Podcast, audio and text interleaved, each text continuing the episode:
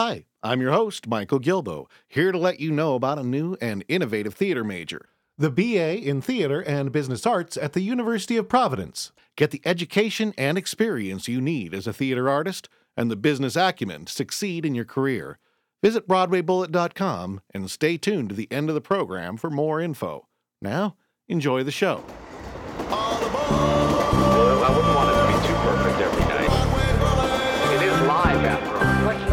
Center, it sounds very huge and elevated. And that's what it feels like. Like once you're working there, because Rent is about much more than just friendship, love, and musical theater. It was about something that shook musical theater. People are becoming more and more comfortable with, you know, issue of people being different. I mean, we do it all. I mean, you know, we don't we don't back away from anything. Welcome to Broadway Bullet. This is volume 220 for October 9th, 2008. I'm your host, Michael Gilboe, and uh, back to some regular coverage after a long period of festival madness going on and those great IT awards, that special episode last last time. We've got a lot of great stuff for you this week. We have got the new production from the Gallery Players of Like You Like It with an exclusive in studio live performance from the show. We're also getting up close with Michael John LaChiusa. Uh, yeah, we got a great in depth interview, and we're going to hear some music that he's done as well. So you want to check that out. We're also going to hear from Melinda Atwood, who heads up the very successful uh, development uh, workshop for choreographers, Dance Break. We're going to hear a song from the Prospect Theater's new production of Illyria. We've got Michael Yeargan, Tony winning set designer of South Pacific. He was on earlier, but we got a little bit more information where he offers a lot of advice to uh, upcoming designers. And of course, Marty Cooper is here with On the Positive Side, as well as news and all sorts of stuff. So uh, if you're joining us for the first time, remember that the enhanced podcast at iTunes uh, lets you skip between chapters. You can just uh, hit you know next or back, and it'll take you to you know so you can listen to your favorite part again without having to sift through tons of materials. So definitely urge you to subscribe through iTunes and the enhanced version if you aren't already. On that note, let's jump into the program because we got a full episode. On the boards. Well, in this next interview, I get a kind of couple favorites combined. Gallery players have been on a few times, and in fact, last time they were on for uh, Yank, their show won for uh, Best Musical at the NY IT Awards. And Gallery players are back with a presentation of Like You Like It, which was also from originating from another favorite, the New York Musical Theater Festival in the first year. And here with us today, we have Sammy Buck, Daniel Acquisto, and Igor Goldin here. I'll let them introduce themselves so you can connect the voice with the name. Hey there, I'm Sammy. And what do you do? I'm the book writer and the lyricist of Like You Like It. And I'm Dan, and I have written all the music for this show. And I'm Igor, and I'm the director. All right, so first things first, uh, before we also are going to have a great performance here a little bit later on in the from the show. But what is Like You Like It about? Well, Like You Like It is uh, Shakespeare's As You Like It, set in the mall in the 1980s. Uh, but it's also a real uh, throwback to the uh, old John Hughes movies of, of the 1980s that we grew up with. It's uh, I, I kind of call it the, the Shakespeare chocolate got into the John Hughes peanut butter, and we have you know this Reese's of a musical. Uh, and ultimately, though, it's really the heart of it is about the risks we all take for love, and you know how far anyone goes for you know their first crush, their first love, and the risks you know that we take. You know what's great about Shakespeare adaptations is nobody has to blink or explain any further when you say it. Shakespeare's Like You Like It set in the mall in the 80s. You'd be surprised though. so, what was the inspiration behind even coming up with this show? This has been, this has been around a little while. It was in the first year of the Musical Theater Festival, and Yeah, well, um, uh, we wanted to write uh, a comedy and something that was kind of uh, had a lot of characters in a lot of intertwining storylines, and something that would be just a heck of a lot of fun, and something that would be really fun for the casts uh, to play. And uh, well, Dan, you want to talk a little bit about you know your musical, uh, you know, inspiration? Oh, well, you know, when Sammy approached, well, first of all, Sammy was looking for a partner. We met in the BMI workshop. And um, basically, when he mentioned '80s musical, I got very excited because this was the music that I grew up listening to. So I got a chance to actually write it, and it would be relevant as opposed to just writing '80s music that nobody would ever hear. So uh, I actually got a lot of inspiration just from. Uh, going to the record store and buying um, CDs with compilations. The record store? What is it? Do we have any of those left in New York? There was once one recently, right? uh, so we, uh, so I just had a ball just listening to old songs and, and B sides of albums that you just never expected. It was like listening to music for the first time, and uh, a lot of that was just the inspiration for it. And I had a great time just writing it that way. But then at the same time, we had to still keep it theatrical and and serve the, the story. And I, I hope I was able to to do that. I think I did. Yeah, what's really cool, I think, about the work you've done is that it's uh, it's kind of like I, I always describe it uh, to people as like it's the B side of oh God, that's dating us, the 45s and the B side, but it's like it would be like the B side of you know Toni Basil's "Oh Mickey, You're So Fine." Like this song We've would got kind tons of like 16 year olds going, B side. I know. What's a B-side? What is that? Kids, it was a little bit bigger than a CD. Bonus track, they call them now. There you go. Also starts with a B. Gosh, that's right. Gosh. So what, what I was doing was uh, the goal was to, to sort of uh, tap at the back of the, the listener's psyche. It's Like I've heard I've heard this song, haven't I? No, I haven't. It's brand new. So it was it's it's basically what you're saying. It's sort of an amalgamation. Some songs took various elements of different '80s music and then just piled it all together and uh, and created something new. Well, now, while this is, we'll get to the new New York production here in a second, but I understand between uh, its incarnation at the New York Musical Theater Festival and now that there's been a fair amount of action in a lot of other places with this show.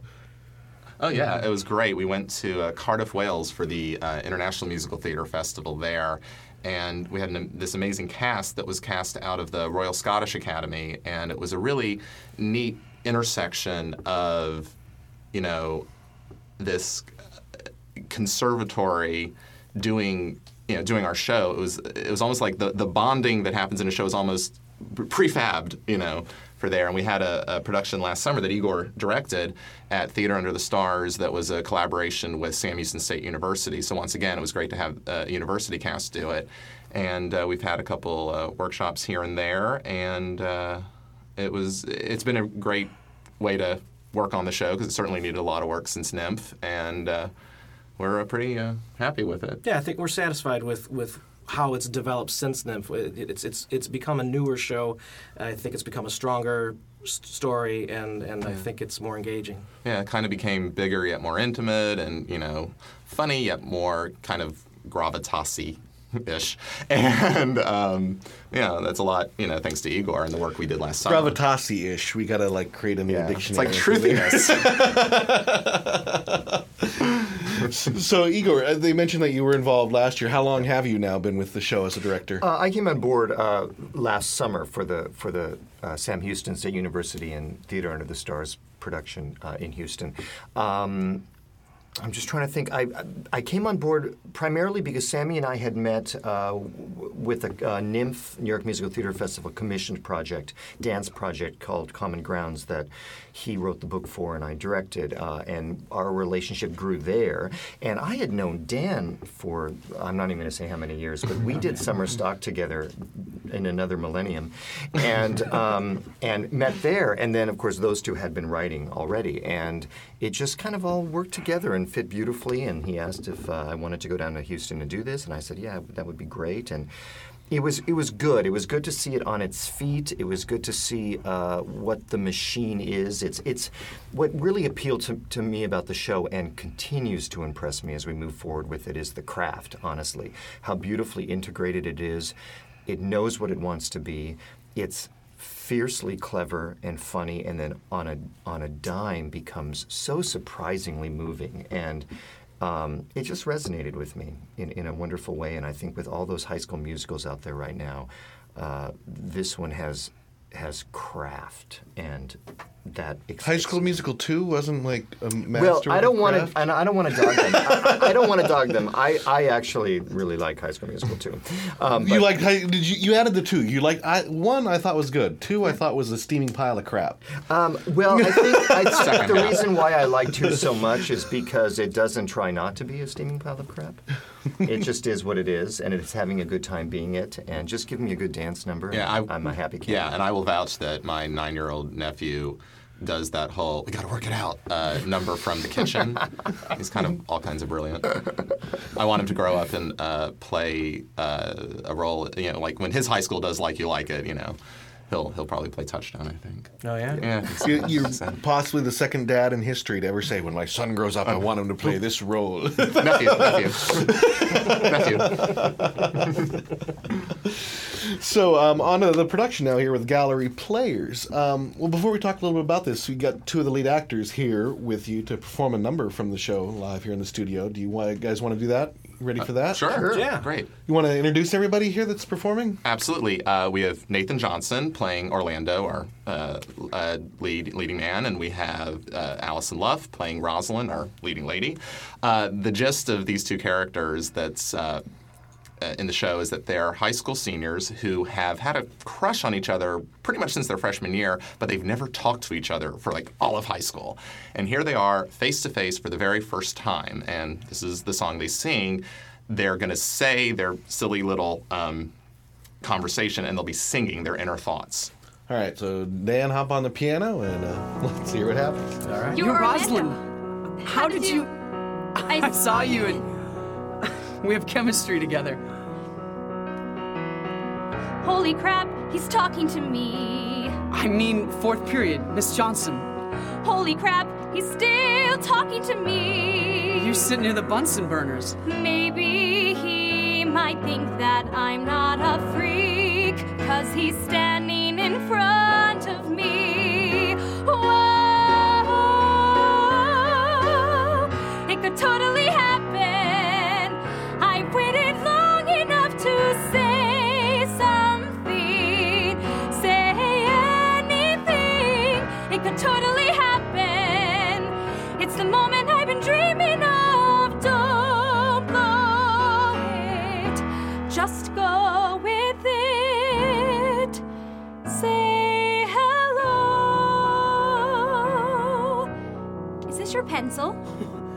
Holy crap, she's talking to me. It has an eraser and lead in it.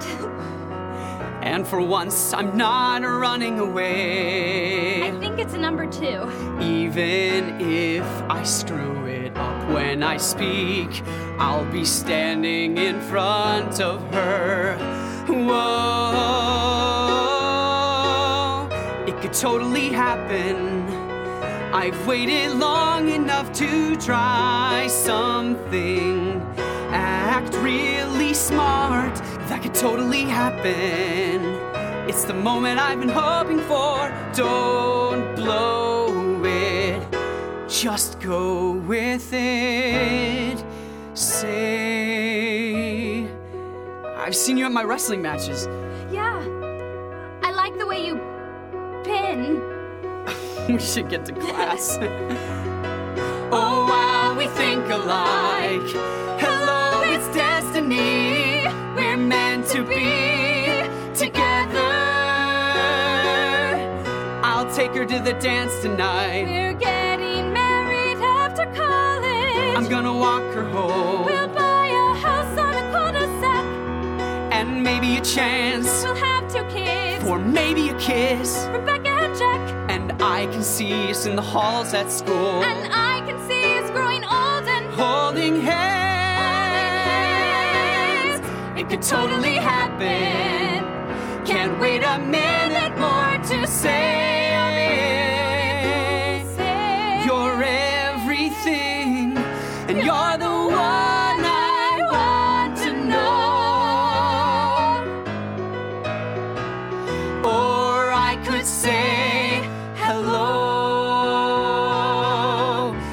totally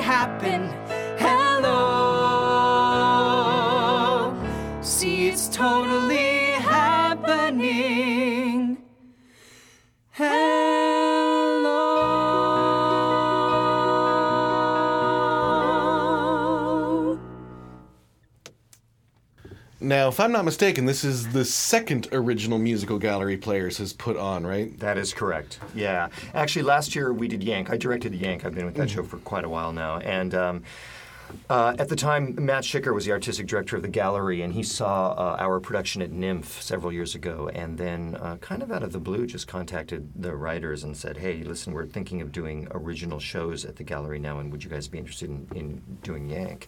And we thought, well, why not? Let's just take a chance and do it. And it worked so well for the gallery and for us that that we started talking, and then and then. Um, Heather uh, Curran, who's now the artistic director, and I started talking, and I said, you know, there's this show out there because they wanted another new musical because Yank went so well, but something that that was very different from Yank. And uh, I said, you know, like you like, it's a great show. I just did it. It's so different from Yank in every way, but it has everything that you guys are looking for in a musical, and it also has a nice word of mouth and a allure because of the festival, and we went in with that with Yank as well. And they read it, loved it, and um, and it was pretty pretty easy, pretty easy to to get in the next season. And so here we are. And you, well, uh, as we're interviewing, you open now in what, like two weeks? Uh, yeah, but two, uh, two A week from this Saturday. two is days Saturday. less than two weeks. Yes. October 18th. October 18th through November 2nd. So, how's the process been going? Anything different or surprising? Fantastic. No, you know what's really wonderful is, y- you know, it's all in the casting, and the more I direct, the more I realize that it really is. I'd love to say that it's all about me, but it's it's it's just not. You have a if you have a really tight show, and this show is the the the script, the music, the lyrics, they're integrated beautifully. They coexist very well. They support one another. Um, and then you have a, a group of performers that are so jazzed and so talented and so appropriately cast that um, it, it's it's really kind of a magical a magical experience for all of us at this point and you can't say that about every production but this one really is one of those rare shows where I'm just so excited to see it on its feet in front of an audience now because we're having such a good time. And I think one notable thing about the gallery players is they've been building up a lot of attention in, you know, acclaim the past uh, year or two is uh, they're based in Brooklyn. You know, they're one of the few theater companies getting a lot of attention that isn't right here in the in the middle of the city. How is does it feel different going out working out in Brooklyn? Is it a little bit away from the Well, the great thing about it, and the one thing I'll say, and then I'll pass it on to them, is that everyone who does a show in Brooklyn is doing it because they really want to do the show. And, and that's a really good, good thing. You know, there are people that would go out and audition and go, oh, this is really not for me. I don't know if I want the commute, which frankly really isn't that bad. Um, and they, they, they end up not not coming to a callback or, or being Well, the commute is it's a different thing if you're coming from Manhattan, but sometimes you know going from the Bronx or the Queens right. or I have a guy Jersey. Bronx. Yeah. We have cast members that, that live way up in Inwood and the Bronx, and you know, it ends up for them being uh, a lovely social event, getting on the train at the end of rehearsal and, and en masse going to the three different boroughs that they're headed toward, or the two different boroughs. Well, there's the Bronx and Queens and Manhattan. Manhattan. Yeah. So So to take you know any scare away from any potential audience members, how easy is it to get to the gallery It's players? It's really easy. It's really easy. And honestly, there are times where it, it takes me no time at all, and it depends whatever train you're closest to. The F train goes right there. The M, R. the R R train. train goes right there. Even Um, the M train goes right Yeah, there. yeah. So it's it's really not difficult at all. I can understand why it would be daunting for people who have never taken the trip, but once you do it once, you realize, oh, it's just like going anywhere else within Manhattan. I personally like the trip myself. He can walk. Yeah. for, for once, I don't have to go to Manhattan to work or see a show. They get to come out to me. It's, it's nice. All right. Well, any parting shots you want to get out here on Like You Like It? Well, we definitely want to let you know how to get tickets. Yeah. Uh, well, I was going to do that at the end. okay. I'm a shameless plugger. Yeah. Yeah. He's good at that. I have a blog.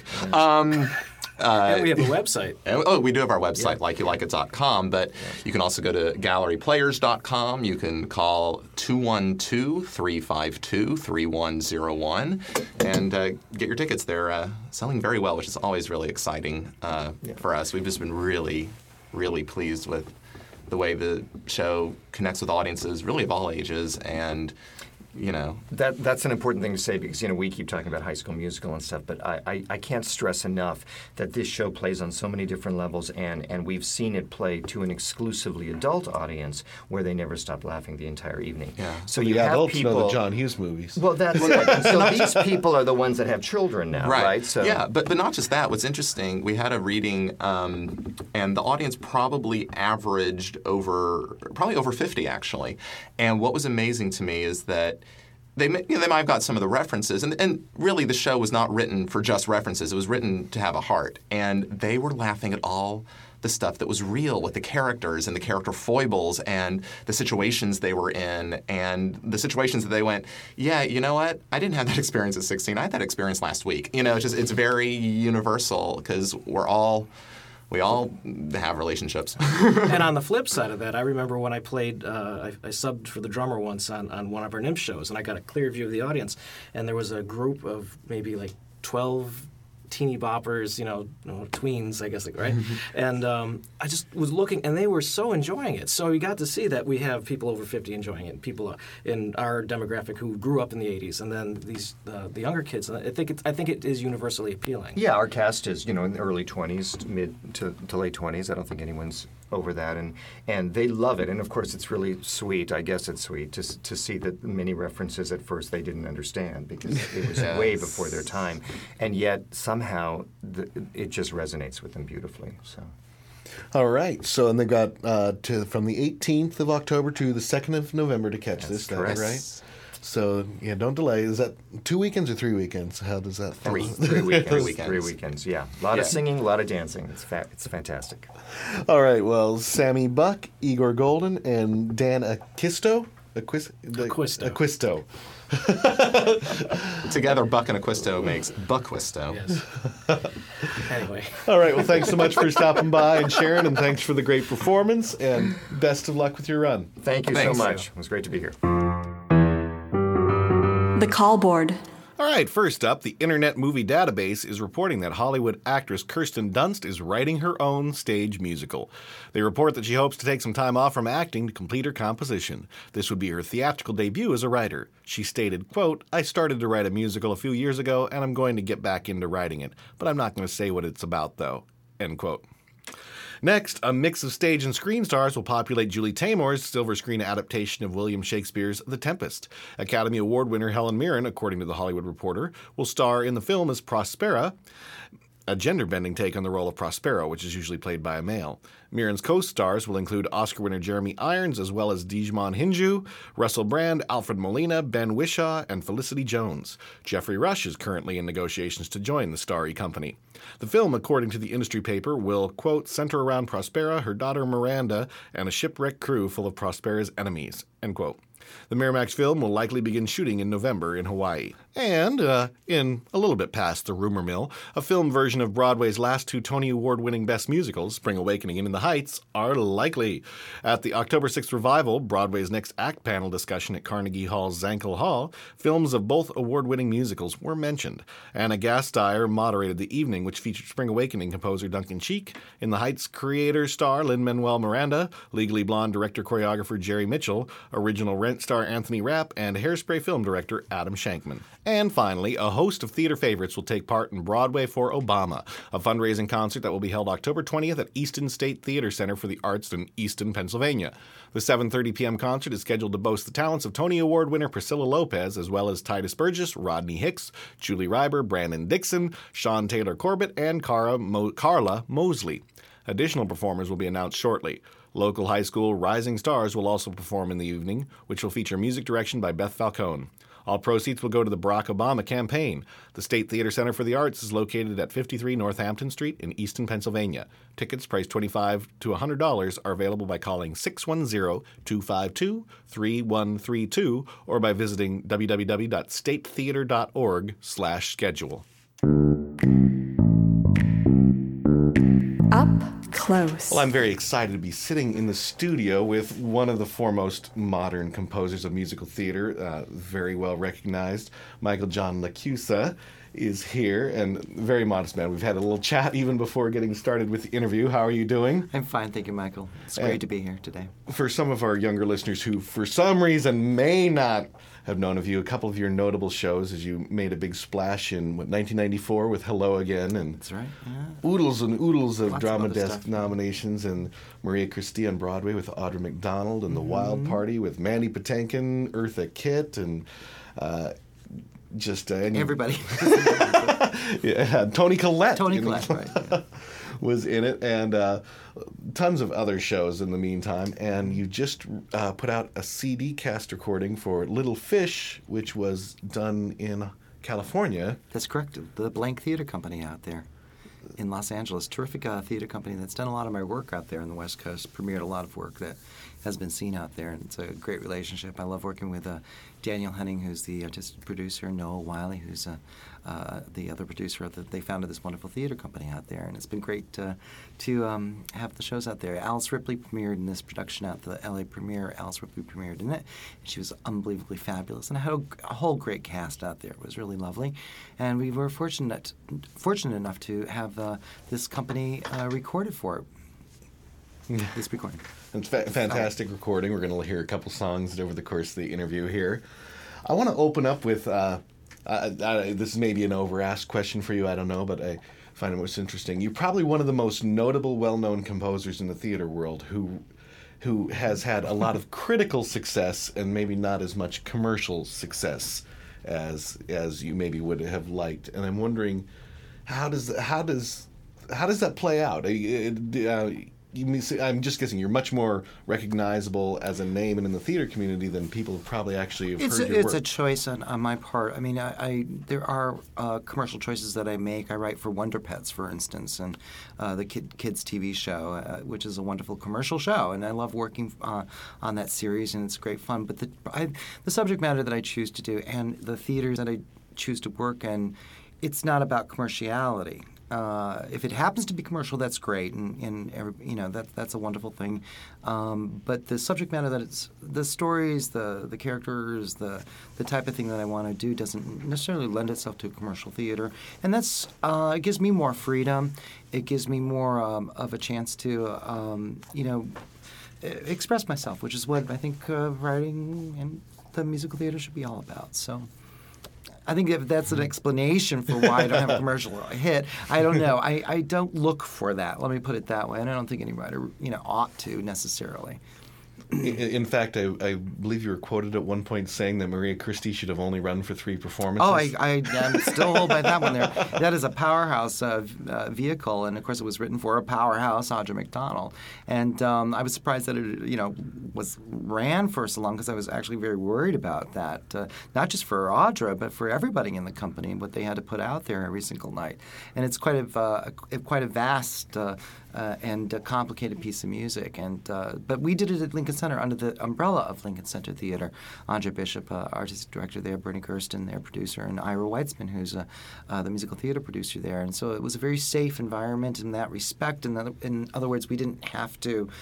Uh, worry about the commerciality of, of, of it all, whether or not it was you know supposed to run for 12 months or something. That was not part and parcel of, of um, doing that show.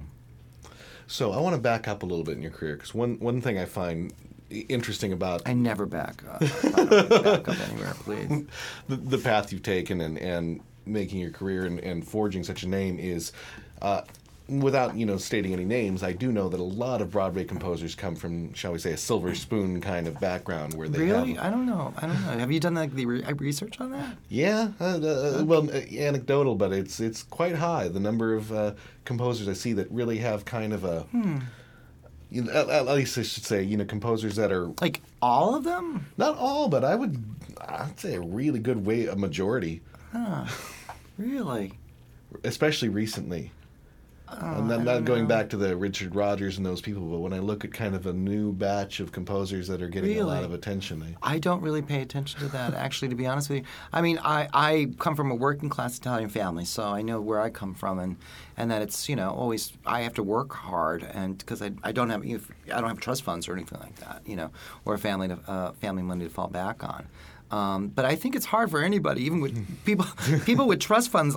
You know, I very worried today, as a matter of fact. You know, given our the current state of the economy, it's sometimes okay to be. I think I, I kept, you know, I'm thinking maybe it's okay actually for the first time to be poor, at least until they write out this, you know, because I won't know really the difference, you know, of what's happening in, in our economy right now. But uh, um, I, I don't know. I don't know the statistics about that, so I don't know if I could really actually comment on it, except from my own personal experience. And that's mainly what I'm, I'm interested in, in finding out is kind of how you personally managed to, you know, early on in your career find find time to write and make those connections while having to earn a living in New York. Well, I loved it. I loved it. I just loved it. I think that that is the first and foremost thing that propels anybody to want to become a writer um, and want to be involved in the theater in, in the arts. Period. You you love it, and um, and uh, that's what propelled me uh, into doing it, regardless of the obstacles. Uh, you know, whether or not you were going to be poor and starving or whatever. Um, to me, it was about work, and the work ethic was very important to me. I was very, very fortunate very early on growing up uh, here in New York um, to meet, you know, some of the most remarkable people in the theater and to uh, witness their work ethic, uh, which um, is something that I uh, abide by and try to impart to you know say my students at NYU and and to every young writer that I, I have uh, the good opportunity to meet. You know, you have to have the work ethic and you have to work really, really hard. Um, so it's not about. I mean, it is a matter of you know making sure you have a roof over your head and feeding yourself and you know all that uh, everything. And you can't expect if you're going to go into writing musical theater to have a health insurance plan for you. You know, That's just, that's ridiculous. But at the same time, you know, it's it is about um, making sure that you're doing what it is that you love. And um, if you can make some money doing it, you, you can keep that roof over your head and you can feed yourself um, and maybe a few others while you're at it. That's a very very good thing. Then you then you've then you've achieved it. I've never met anybody that. Uh, sort of sat back on their laurels. You know, no one I respect uh, in the business that I met when I was starting out ever sat back on their laurels or ever sat back on their their wealth or whatever, you know, from the, from their successes. It was always about the next show, always about the next piece of work, the next uh, thing that they could do to stretch themselves and make something better. Now, uh, you actually were here in New York for about 13 years or so before you really kind of took a lot of attention with Hello Again. Well, uh, actually, it was, Was it 10 years years, because I came in uh, summer of uh, 79 is when I when I arrived here. And um, so it would have been about, I don't know, maybe about 13 years or so. Maybe. I mean, I was uh, doing a lot of off off Broadway though before before that, uh, working at the WPA Theater, um, uh, working with Jeffrey Essmann, a brilliant comedian down at La Mama, and New York Theater Workshop. So I was working, you know, I was working with the, the minute I came in, writing music um, uh, for uh, in, in, in smaller venues and in the off off Broadway um, venue, which I still uh, we were just talking earlier how much I love it, and I know the IT awards with the, the other night there, which I, th- I think is a wonderful, wonderful thing um, that supports off off Broadway performances and, and writers. And uh, my heart still is downtown there. It will always be downtown in a lot of respects. So um, I was starting to write very, very early. Now, as far as um, uh, the recognition factor, I think is what you're talking Yeah. about there. Um, that that did come probably around the time of First Lady Suite. Hello again. Although you know I had my name in the paper before then and all that, but as far as that concerned, it would be '94. So I don't know. You do the math on that one. So it is about four to 13 years or so. you know. But how intense was that attention you were getting versus before? Was it? I mean, because I just know that I that didn't was pay much was in college. attention. I, honest to God, I didn't pay it much attention because it was just about now how am I going to feed myself tomorrow? Because you know what I mean. You can get all the attention that you want, but at the same time, you know, it was off Broadway production. It was in an enough-profit theater, and uh, not-for-profit theater is really quite exactly that. Mostly for the writers, it really is not-for-profit for a writer. Um, uh, it- you know, but what it does uh, when you do have a show and, and, and people notice it and they sit up and they, and they listen to it, what, what it does offer you is, um, if not an open door, at least the window cracks a little bit and you you can go th- through that or at least breathe a, a new fresh of air and try for something new.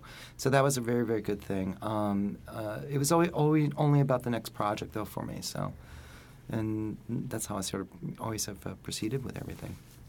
All right. Well, before we continue, maybe we should uh, listen to one of the songs here. That'd be great. From, That'd be uh, terrific. The Little Fish that just came out on Ghostlight. Wonderful. Um, let's play Perfect. Yeah. Is there a story you want to Oh, set, it's this, a, set this up or something uh, around this? It's a wonderful character, uh, uh, a girl named Kathy, who um, uh, it's, this is on the album sung by a wonderful actress from LA, Dina Morishita, and she's really, really incredibly beautiful, and she's incredibly perfect. And you look at her, but at the same time, this character who um, uh, Dina plays uh, says, you know, you can look at me and you might think this and you might think that, but the truth of the matter is, I am not perfect. And it's about the anxiety that a lot of uh, uh, young women feel in today's world. All right, let's take a listen. I'm living with a guy. I thought I knew. Today he tells me something I don't know. His sister's in a psych ward somewhere upstate New York. I guess she went berserk and stabbed her mother with a fork. So now I'm sort of worried for my life. What if, like his sister, he's insane? Why'd she use a fork and not a knife? Complicated, right? How can I explain? Nothing's ever perfect. It's a cosmic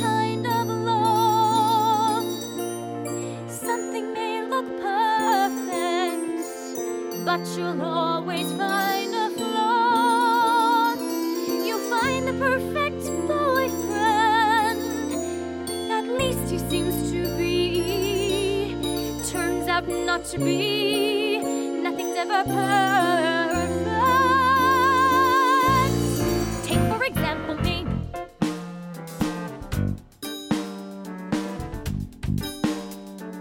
You dump a lot of weight, then gain it back. You dump some more, and then you're starved. The media tells little girls that women should be thin. If you're not that, they call you fat. You never seem to win. So naturally, you worry what you wear. Naturally, you worry what you eat. If it's not your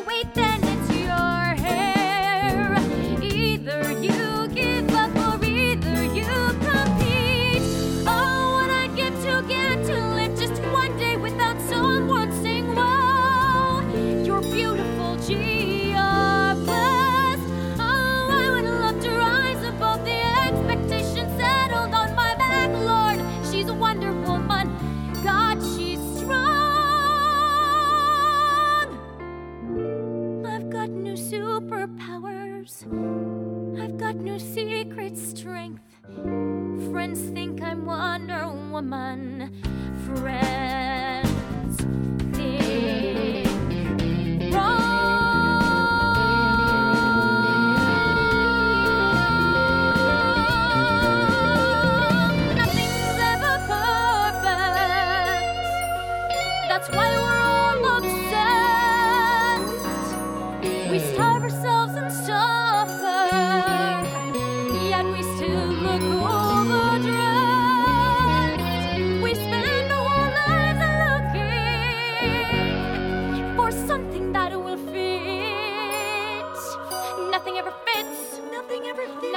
ever short enough.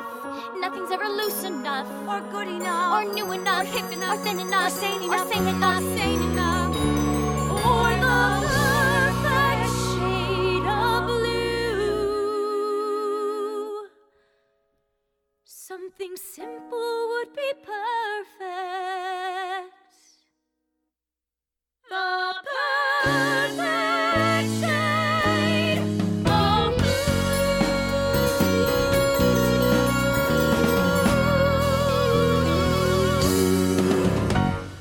Now, in your career, you also do a lot of sharing. In fact, you teach at the NYU Musical Theater grad program as well, right? Yes, very. I love it. Yeah.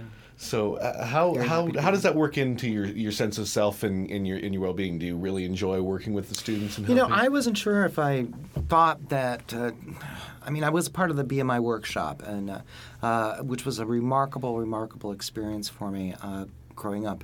Uh, when I was young, younger here in New York, uh, the people that I got to meet and uh, who took me under their wing was was just really a remarkable thing, um, and what I learned. Um, I didn't think myself uh, I could ever be a good teacher. I wasn't sure if I had anything to offer, and also too the thought of going to school to learn this thing that I learned on the streets for you know what it's worth. uh, or in the libraries, or listening to the cast albums or whatever. The thing that you learn, I I felt I learned naturally about about things. I didn't know if it could be taught.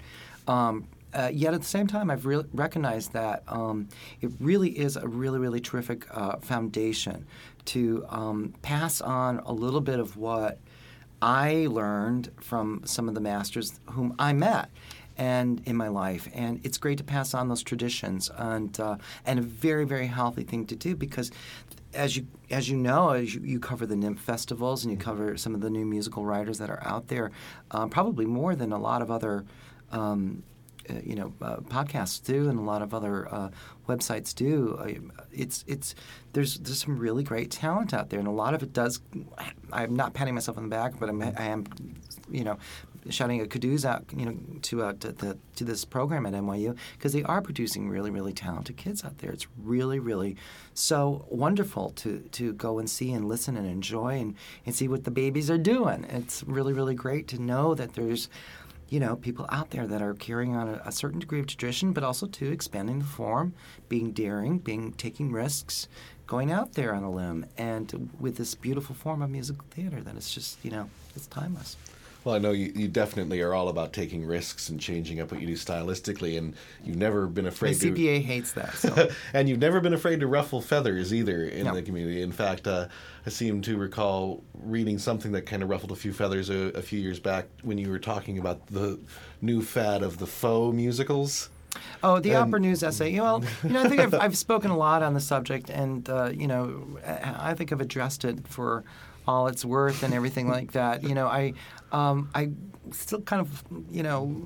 I, I- as I, I mentioned in the Times there, I think it was about a year or so ago in an article, I said, you know, what I didn't want to do was ever um, personally, you know, hurt anybody's feelings. Yeah. To me, that's like not right, and I was very, I feel very bad that that if anybody's feelings were personally hurt in that, I don't want to ever do that to anybody. Yet at the same time, you know, I still stand by what, by what I wrote and what I say, and um, and I feel like actually people, you know, did listen to that and uh, and uh, have a and hopefully took a look at that and said, well, okay, the argument, you know, stands, and it's interesting to see what's, you know, and some of the wonderful stuff that we've recently seen actually is is is uh, on Broadway, you know, that is energetic and new and. And uh, interesting. I think it was my, my. I felt that the essay was a call to arms and saying, "Come on, there's so much originality out there. There's so much talent out there. There's so much uh, brave and new out there. Let's really start embracing this. So if anything, it's supposed to, you know, saying, "Come on, get on board." And I think with that, there's some really been some really exciting things that I've, I've heard in the last couple of years uh, since the article came out, which is really wonderful. I'm not saying that it, Yeah. that you know that the article itself provoked that or anything, but I'm saying that it definitely was a, was part of a call to arms. Well, I do agree. I I kind of feel like, and and there's probably been some good examples where this turned out well, but I, I do kind of agree with you in the sense of, especially what kind of uh, strikes me as odd in, in the creative world of musical theater, where supposedly the writers are, are king, is really the just the super trend of so many of the big shows now are basically auditioned like Hollywood films. The producer gets the property, and then it's like, okay, send in your reels, and let's figure out, you know, who's going to write this according to how we want it written. well, again, it's it's uh, theater is such an individual sport. I mean, there is no cookie cutter. Or shouldn't be a cookie cutter way of doing things. Uh, some people do have cookie cutter ways of dealing with it, and it doesn't work. And I've seen it over and over again recently. And um, at the same time, every producer is different. Every producer has either some really good expertise in doing it and some not so good expertise doing it. So I mean, that I I don't see anything wrong with I mean, musical theater is just all a grab bag any old way. I mean, you can take your source material from anything. It can be a movie screenplay. Why not? Uh, a, you know, a, a, a TV show. Why not? It doesn't matter as long as it's good. Well, no, I, than that, I don't have a problem with musical theater. Pretty much just due to the form and the shortened length of time that you have to tell the story, it's always been based on other properties, books, plays. Sure, You know, mhm. it, it- it's always been a form that has thrived on that. I guess my bigger In some cases, is- uh, uh, other other musicals, uh, i.e., Rent. You know. My main thing that I see though isn't that. I have no problem with the movies being taken. It's the fact that there doesn't seem to be a lot of creative heart behind a lot of these productions coming up because they weren't kind of like instigated by the writers or they weren't like, hey, I think this would be great and we have our great way around it, but more like the producers taking on the property from the beginning, and the I- writers feel like work for hire, and that they could lose their job or they can't take the. I don't think there's, you know, I thing that I've learned is that I, I don't think anybody really goes into this without a lot of heart. um, because, first and foremost, it's very painstaking. It's a very, very hard thing to do. So I think that everybody who does put up a show and gets a show up, it could be from the, the bottom of the the food chain to the top of the food chain in, in terms of a, a production, um, everybody does do it with their heart and their soul. I, I, I have to believe that as a writer and uh, as a creator of a of theater, I, I have to believe that that everybody does it with a great deal of heart. Now, maybe there's a cyni- I think you're you might be referring to you might have a certain cynicism about it, which I, I don't blame you for because there- there's been shows that you've seen that you just go, whoa, you know, there's just nothing going on here. But I don't think that necessarily the actual people involved in making that thing happen um, did not do it with the, with all the heart that they had within them. I, I've learned that. So, uh, have you ever been involved in that experience yourself as a as a composer of theater, where you've auditioned for a, a pre kind of packaged thing, sent in your reel? And No, no, I just have chosen not to do it. I, I didn't. I didn't sense that there was anything in your catalog. No, I mean because I know what that I know what that's like. I mean, I've been offered uh, some some commercial uh, shows, and um, there I'm actually doing a couple. Uh, I'm doing one com- what I think of as a commercial show, but I, again, I'm not doing my own score for it all. I'm just I'm acting as a musical supervisor for it all. Is a, is the is the upcoming A Star Is Born, which we're casting for right now. And um, which is taking the Arlen score from the Moss Hart screenplay, um, starring James Mason and Judy Garland, and uh, adapting that for the stage, which is a very, very big challenge to do. At the same time, the music I've, I love so, so much, and uh, to be able to work on the Arlen score in the capacity of an arranger and as a supervisor of this material, since there is no composer alive, you know, to sort of represent the composer in the room is is is, is something that I've, you know. I think is kind of interesting to do. I've never really done that before, but it the, the idea of the project really really fascinates me, and the story is just so brilliant. The Moss Hart screenplay is truly truly magnificent in so many respects. I don't know if the movie's magnificent. I'm not sure. It's still a great, still a classic movie, but uh, you can't get away from the most beautiful songs, and uh, and also to the screenplay itself is really, like I say, qu- quite wonderful. So it's been a great adventure. So that's a commercial project at the same time, you know. So there are things out there, except in that particular case, it's not um, my music. But as I mentioned to you earlier, I think that to to have many to, to, to be use interdisciplinary and aspects of you know the career is very very important you know. I write my own books sometimes sometimes. Sometimes i mm-hmm. collaborate with a book writer. In this particular case i'm, I'm adapting the book and that's one of the disciplines that i've learned and i'm applying here. Yeah, that's one of the one of the big questions I wanted to ask you. Is you you are one of the few successful writers out there who does often do book music and lyrics in your show, but yet you also do multitude of different types of collaborations where you go in as one piece of it, or or, or you let somebody else do a piece. And I'm kind of curious your thoughts and how it changes the dynamic in your mind surrounding the show when you're doing it yourself versus the collaboration. well collaboration's key in all, all shows i mean you, you can't no musical gets made alone you know what i'm saying it's it's uh, the great musicals that we, we love and we respect and we cherish. They were all created in tandem with you know a whole bunch of people giving everything. It wasn't just you know spun out from somebody's head you know it didn't turn out that way so collaboration is key what um, i've looked for and sometimes have not found successfully as a book writer that uh, that understands the needs of, of what it actually what it means to create a libretto. Um, on the other hand, though, I've recently, you know, um, started working with Sybil Pearson on an uh, adaptation of Giant. Sybil wrote uh, the book to Baby and uh, is a great playwright, and I have fallen madly in love with her and her work and the collaboration is just one of the most exciting things that I've, I've ever been involved with. So you find that every now and then if you look hard enough. Or actually, Sybil and I teach side by side at NYU. We've been at NYU for about eight years, and I remember turning to her after like you know eight years of working with her. I said, "You want to write a book for something?" And she said, "Yeah, sure. What?" And I said, "Giant."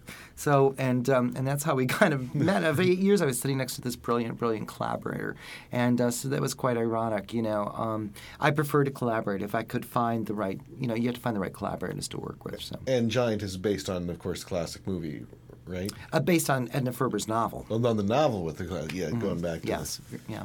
So this this sounds like a more commercial project. Quote. I don't know. I don't know. We're doing it in three acts. Uh, it's in three acts, and it's big mother. it's a big mother. hmm It's a Well, big so one. is Les Mis. Yeah, I think in three acts though, and I tell you, it's, yeah, this is a this is a this is an adult musical, you know, but it is very beautiful, and uh, I'm really excited. We open in April down there in, at the Signature Theater down there in Arlington, and uh, really really psyched by it all. So it's really going to be great. Big cast, big or- orchestra. It's going to be really quite thrilling. And it's a beautiful, beautiful story about a marriage and tracks itself through 25 years of Texas history, and it's just uh, and what's happened to us as a country in those 25 years is within this story, and it's really quite beautiful. So I'm very excited by it. Um, another thing, you know, has, has been looking around, and uh, this probably will tie in maybe to playing the next track from Little Fish in some sort of odd way. It strikes me as so bizarre, and, and, and I'm looking for a composer's take on this. Who I'm, I'm guessing you may have dealt with this yourself at times. The, the the fact that with the off off Broadway productions, the Code productions, that Equity makes no allowance period for the cast being able to record the music. Um, from what I understand in the contract, there's no amount the company you know can pay the actors to do a recording. Right. Economically, no. You just have to wait six months, and Yeah. and that seems to me. I mean, especially when you're talking about off off Broadway, and so few people see it in the first place. And the music is such a representation of the show. The ultimate irony, kind of, is I guess if the composer wants to, they can go out and use even equity actors who weren't in the production, who are most likely willing to do it for free to try to get to know the composer to do it, but they're unable to use their cast. And they are Well- and to put together something to sh- to show other people and get the work Yeah, I know where I know where you're going with this. It, um, the the problem is is that um, we have to protect abuse of our actors. You know, you really have to protect your talent from being abused. So it may not be perfect, uh, the system right now, but it is the only system that we have to protect our actors and our performers from being abused. Because trust me, there are so many people out there, composers too, who will abuse their talent. And um, with this contract in place, I don't think it's perfect by any means. I, I go up in arms all the time. I remember when uh, First Lady Suite was revived at the Transport Group uh, down. Uh, that's Jack Cummings' uh, wonderful theater group, Transport Group. It won a, a Drama Desk, or, or yeah, last year won a Drama Desk award for its uh, its contribution to to off off Broadway, and they did First Lady Suite, this remarkable revival that they did with a whole bunch of the best women, you know, that I could ever see imagined uh, on stage, and um, they were sold out their entire run. But because of the showcase contract, they couldn't run past a certain point. And they couldn't pay their actors anymore for a certain fee, and they couldn't charge anymore for their, their admission.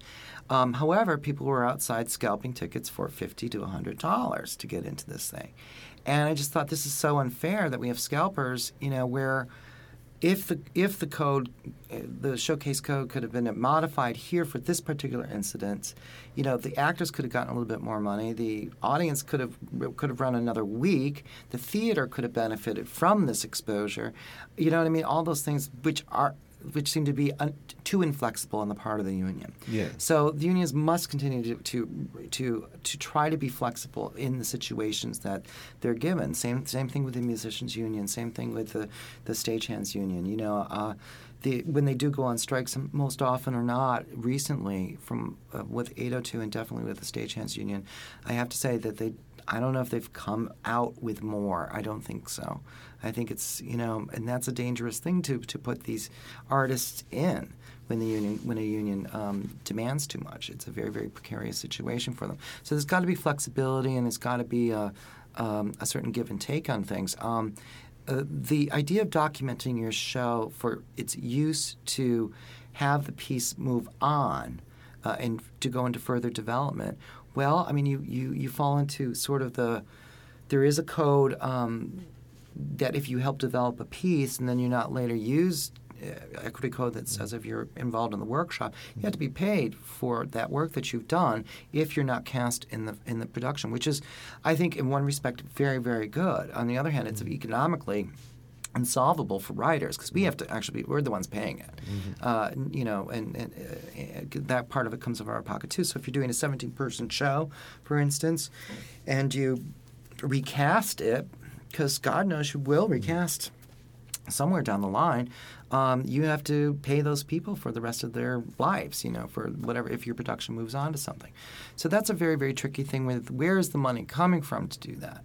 And uh, when it comes from the writer's prod, po- pockets, I don't, you know, where the writers are getting paid the least in, in the whole situation, that's where I where I raise an eyebrow about it. Um, to get back to the point about documenting your your show, um, I don't know. I don't know where I stand on that because uh, again, we we can't abuse the talent, and very often. Well, I guess this is where I go. My That question happens. I I, uh, I totally understand we can't abuse the talent, but my thing is at that level of off off Broadway when people are trying to, I mean, the whole code started. I- Really not anticipating that there was going to be a whole commercial scene around this, from what I understand, but as a way to enable talent to get out there and showcase their work, so that they could get further jobs. And I'm I'm not talking, I guess, so much about you know the you know the the big names who might you know be slumming or you know going with a showcase because they're hoping that you know it'll go further.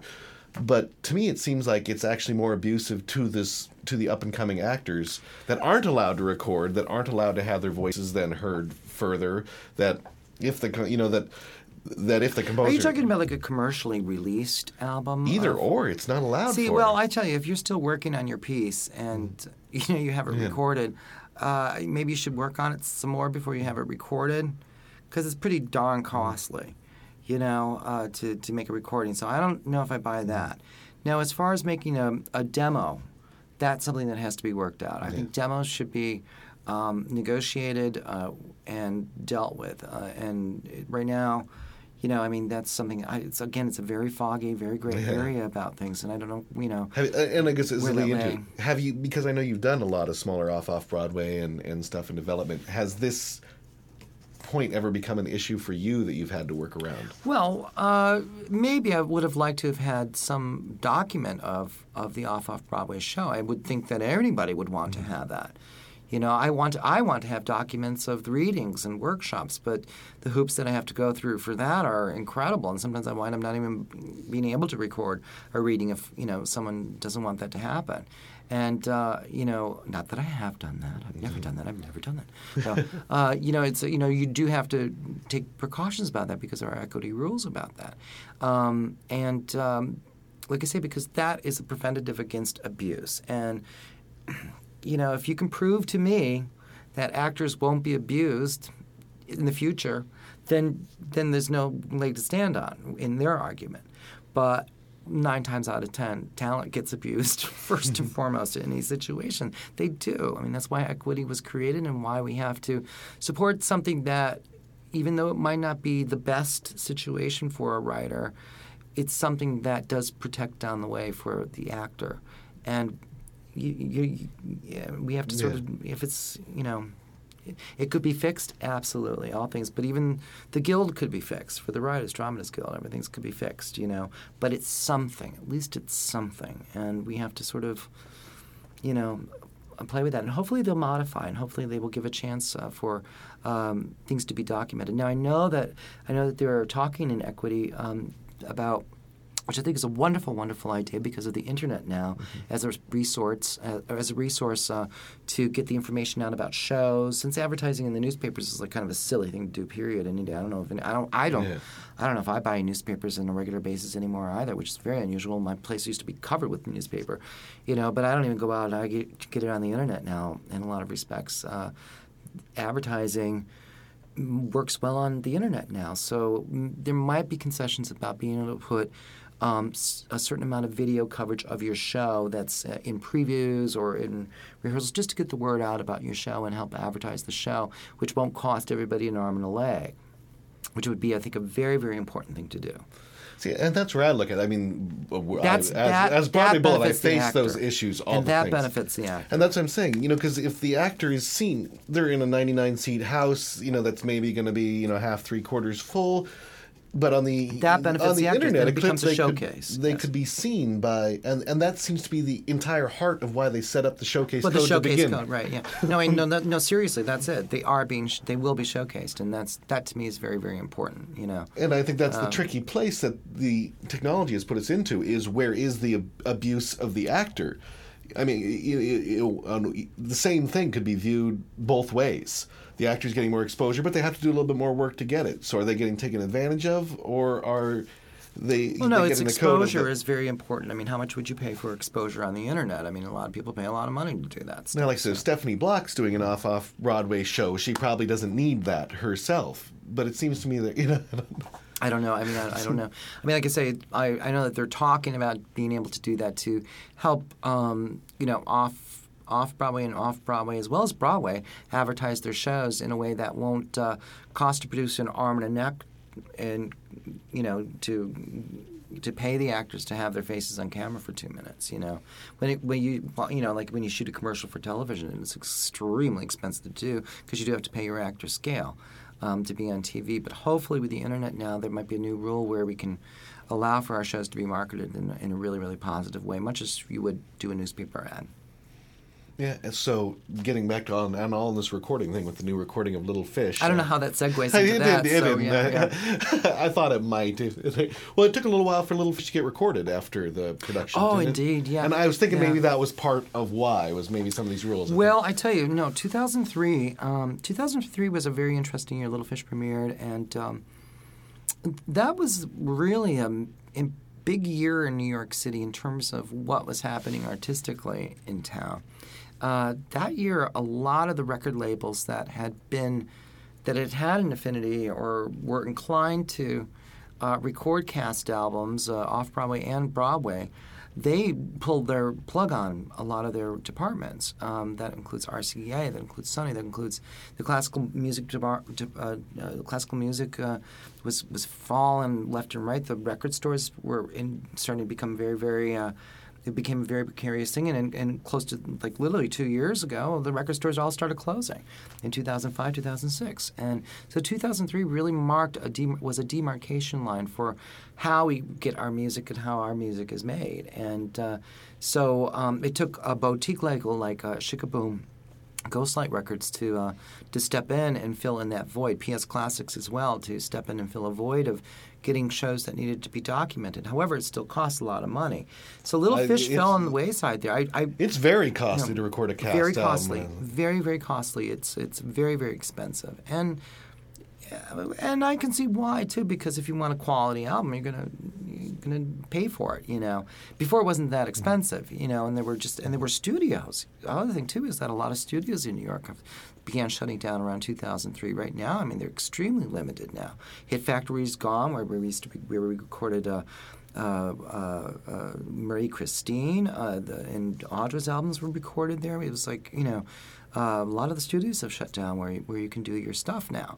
Um, so a lot of things. A sea change happened in 2003 economically. Rents forced a lot of smaller businesses out, recording studios out, and um, so it was a major change that went on in terms of like how we get our music out uh, for our shows. Um, uh, fortunate, fortunately, though, a lot of the, the some smaller labels have stepped up to the plate and are providing some really, really intelligent uh, economic um, uh, solutions to how to get an album out. Ghostlight, for instance, and um, you still need a lot of money to do it, but at the same time, it's it's, it's smart packaging. It's in, you know very efficient way of, and they've developed a, a clientele for that now, which I think is really quite remarkable. And I love working with Kurt Deutsch and, and the gang over there. They're really really smart, and they've done a beautiful job with Little Fish, an exquisite job, as a matter of fact. Now, uh, I'm assuming were you there the whole time in the studio while this was recording? yes. How, how do you like that process of the the studio versus the stage? I'm not a studio guy. I'm not a studio guy, strangely enough. I mean, I like it. I like being in the studio, but um, eh, I, I, I prefer editing, the editing part, much more. Um, mixing, I'm not that comfortable with because I, there's so many more talented people than I am to do better mixing than I do. I like the editing of it all, but in the recording studio, it's you know I'm such a you know, love my live performance, but sometimes that doesn't really quite work when you're in the recording studio. So you have to pay very close attention to it and try not to you know, uh, you want to that slight bit of difference in terms of like doing something live. What you do, uh, an actor who does something in a particular way live doesn't always translate very well when you get into the studio. So you have to find that happy medium of saying to the actor, could you do this slightly not so this way, maybe just a little bit more that way? And it's a lot of negotiation about it. So I'm not necessarily the most patient guy either. I can't stand the long hours. you know, I used to like it in the days that we could smoke. now you can't smoke in the studio. Damn it! All right. Well, and that leads into probably that leads in really nicely into Little Fish, which the whole lead I'm trying to get you back there, Michael, so we can move on. So, um, with the lead character throughout all of Little Fish is uh, is given has given up smoking and is Mhm. dealing with that whole issue. Um, Which I don't know if that ties into the next song. I, I, I don't but think it, does. you should do a. You could do the title song, "Little Fish." You should. You should do a number by Alice, though. Alice Ripley. Okay. You should do a number from Alice We'll do that one then. What? What? Yeah. what Well, you should do "Simple Creature." That's quite Okay. beautiful. It's it's quite a. you know, I think it goes right into the next track pretty fast, but that's beautiful. This is um, when the character of uh, Charlotte. Um, has quit smoking, and what happens when she quits smoking is that a, uh, a lot of truths come to the surface. Her past comes and starts biting her on, on a butt, and she uh, has to reconcile the past with her present so that she can have some sort of future. And after a long struggle of not uh, of dealing with things, trying to go to this, the Y to learn how to swim, and and then that not working, and then in jogging, and then just being chased by ghosts from her past, she does have a revelation about herself and what she is and what she can do to get through her day and what it means. The very, very simple language that she comes up with in, in this number. It's called Simple Creature. All right, let's take a listen. I have no lover. I have no pet. I have no schedule I would forget. But I have clear air and I can see this simple creature that must be me. I have no fortune I have to. I have no diet that I could break. But I have good friends who will forgive this simple creature who only wants to live. I only want to be good and get through Sunday with a modicum of pain. I only want to be good and live through Monday, Tuesday, weekend, summers,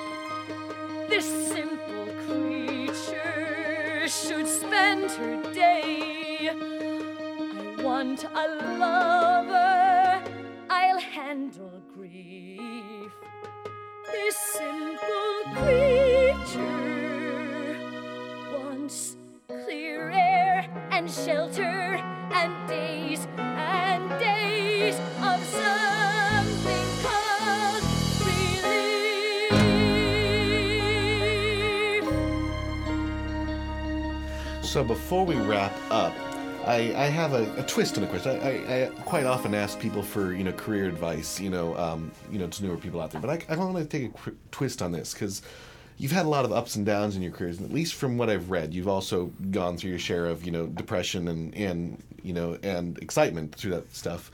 And I'm wondering if you have any advice as a creative artist of how to handle those highs and lows. Uh, a good how you handle the highs a and lows. good good uh, good friendships uh, very very important uh, you know just on a personal level you have, you have to always keep your personal life your personal life and find great joy in it and uh, and just find great happiness in everything even in the really really bad things that happen um, you can. Re- I read. I read the reviews. I read my. I read my reviews because I. It gives me. Sometimes it empowers me. Um, and you, and if you read the good ones, you have to read the bad ones. They're all the same. It's all the same. And uh, so, but I, instead of now getting angry about it or depressed about it, I just I take it in, and if I do have something to say about it, I say something about it. Um, you know, or I'll write a writer and say, nope, you don't have a right to say that. Boom, boom, boom. Let's have a colloquial about this here. You know, um, you know, it- it's to me, it's you have to really um, be true to the work first and foremost, and it's really what you want to do as a writer that makes you the happiest and gives you the greatest uh, fulfillment. Um, I that's sort of glib in one respect because I don't think we write to be happy and I don't think we write to be fulfilled. We have a serious desire to live, um, just live. And that's what we do as writers. Um, it, it's, our, it's our way of living. It's our way of breathing, eating, you know, defecating. It's just that's the way that we we we we know how to live. And so if you aren't writing, in a lot of our minds, you aren't living. So what do you do? You write. You write. You write. You write at every opportunity you possibly can. And and um, if it's if it's not a show, you write a a, a a story. If it's not that, you write a poem. If it's not that, you write. You you you live through your writing, and you can't stop doing it no matter what the. Um, you know whether or not people say you shouldn't do it, or um, or if people say, "Oh God, you're the greatest," you know, don't do it for those reasons. Don't do it for that. And if someone wants to pay you some money for it, you go and you take that money for it, which makes you kind of happy in some respects too. But it won't bring you happiness. Totally, it's really going to be totally about you living through that, and because that's the only thing you're going to leave behind. It's just that. Leaving the critics behind. For audience acceptance, does it matter to you whether 10 people, Oh, very 110,000, Of a- course. a million? Audi- the only reason I do musical theater is for an audience. Now, do I expect them to do the same thing that you would see, like if you were going to go and see, you know, a musical comedy on Broadway, if they're coming to come and see Marie Christine? No. I'm not offering that experience. So I'm not looking for my audience to have that experience, and I'm not asking them to have that experience. It's a different thing, and I try to spell it out as clearly as I can, you know, to, to an audience, and whether it's uh, in uh, before they step foot into the theater, you know that that you know if it's they're going to come and see you know Marie Christine, which is based on Medea, they ain't to be laughing, you know, at the end of the piece. Okay, it's just not going to be happening. But at the same time, I do want them to have their emotional, um, you know uh, uh, emotions touched if, if possible, and uh, it's going to be a different experience for them. And every time they come and see a show. I'm also curious as a final wrap up as you know composer's perception versus others. You've often been described not in a in a work capacity as a personal person, but as your the actual work you create as being a difficult composer.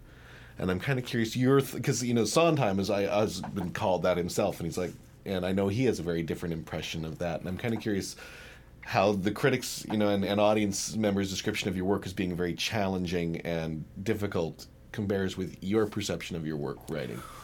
Well, I do have to say, you know, when you're working with um, some of the talent that I've been so lucky to work with, whether it be Audra McDonald or uh, Mandy Patinkin, Mary Testa, these wonderful, wonderful people that have come into my lives and have made me better. Uh, and th- th- their talents are so immense, uh, just so immense. You want to challenge them, so therefore you give them a piece of challenging music. And that's not just like actors; that's also directors. And I have to tell you something too. My musicians, these remarkable musicians whom I've had the, been blessed to like be my piano players and my music directors. Chris Fenwick, for instance, Deborah Abramson, uh, uh, Alan Johnson. These remarkable David Evans, remarkable, remarkable musicians too. That you throw them something and they can do it. I go now. We've just set a bar. And you know and that tells me something about that. Now if these guys can do this stuff here then we've set a bar for um, for what is good and what is really really challenging stuff. And that's really fun to do because they want that. They you know they want that. They enjoy it.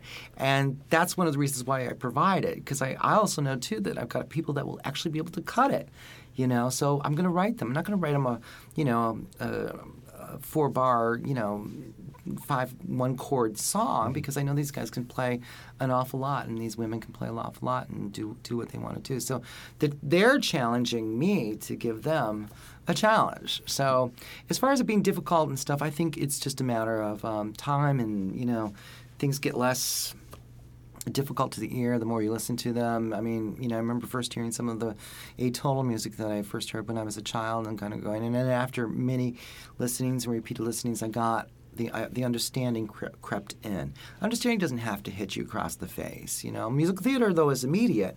We like immediacy in our musical theater, but at the same time, music doesn't always have to just slap you across the face. You know, uh, music can take a while for it to creep in, and and uh, and you have to learn to live with music, much as music has to learn to live with you. Fantastic. I'd like to wrap up and, and, and roll out with uh, a song representative from one of your other works, also on Ghostlight Records. Uh, I believe we're going to play the title song from See What I Want to See. Well, that's appropriate. There you go. I think this is Idina Menzel, my baby. She's pretty fab. Any story behind this song? Uh, well, it's uh, written from uh, the Akutagawa short stories, uh, Rashomon, and it, it's a, a song the woman sings in a nightclub, and sort of it actually became like sort of the, the little. This, it's a pastiche number, and uh, but it sort of became the kernel of what uh, the show's about. About what I see might not necessarily be what you see.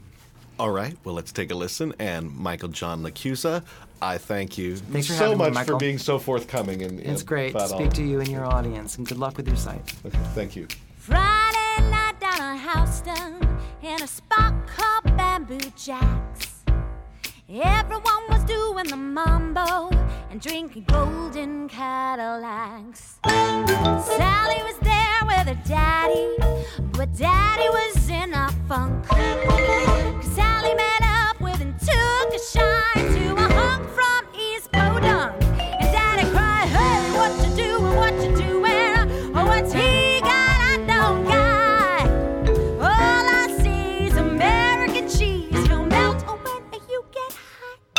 hot.